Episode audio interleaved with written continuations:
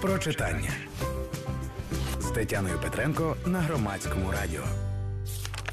Галина Вдовиченко. Найважливіше наприкінці. Ми звикли до того, що любовні романи це про велику пристрасть і двох юних героїв. У них все ще попереду. І головна частина цього попереду залишається для читачів десь за завісою фрази І жили вони довго і щасливо.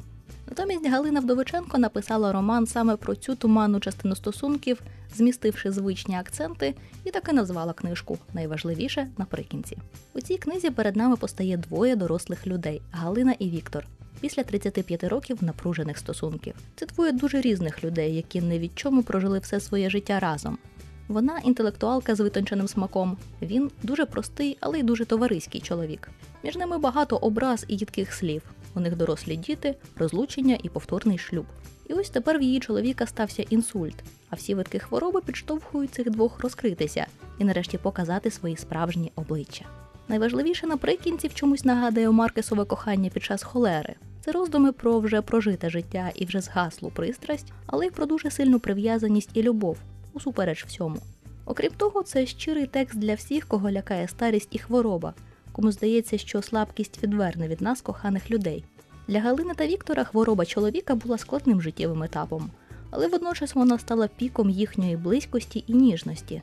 Змушена допомагати чоловіку приймати душ і вдягатися, змінювати йому пелюшки, Галина досконало вивчила його тіло. Дуже особливо, що ця ніжна фраза про вивчання кожного міліметру шкіри коханого чоловіка постає не в романтично-еротичному, а в такому сумному і побутовому ключі. Зрештою, шлюбна обітниця передбачає бути не лише в радості, а й в угорі.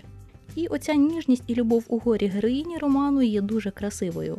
І водночас вона дає надію читачам, що любити можна не тільки сильних і привабливих, що слабкість і неміч не відвертають.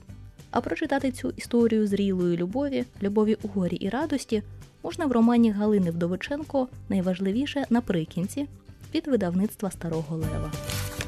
Про читання з Тетяною Петренко на громадському радіо.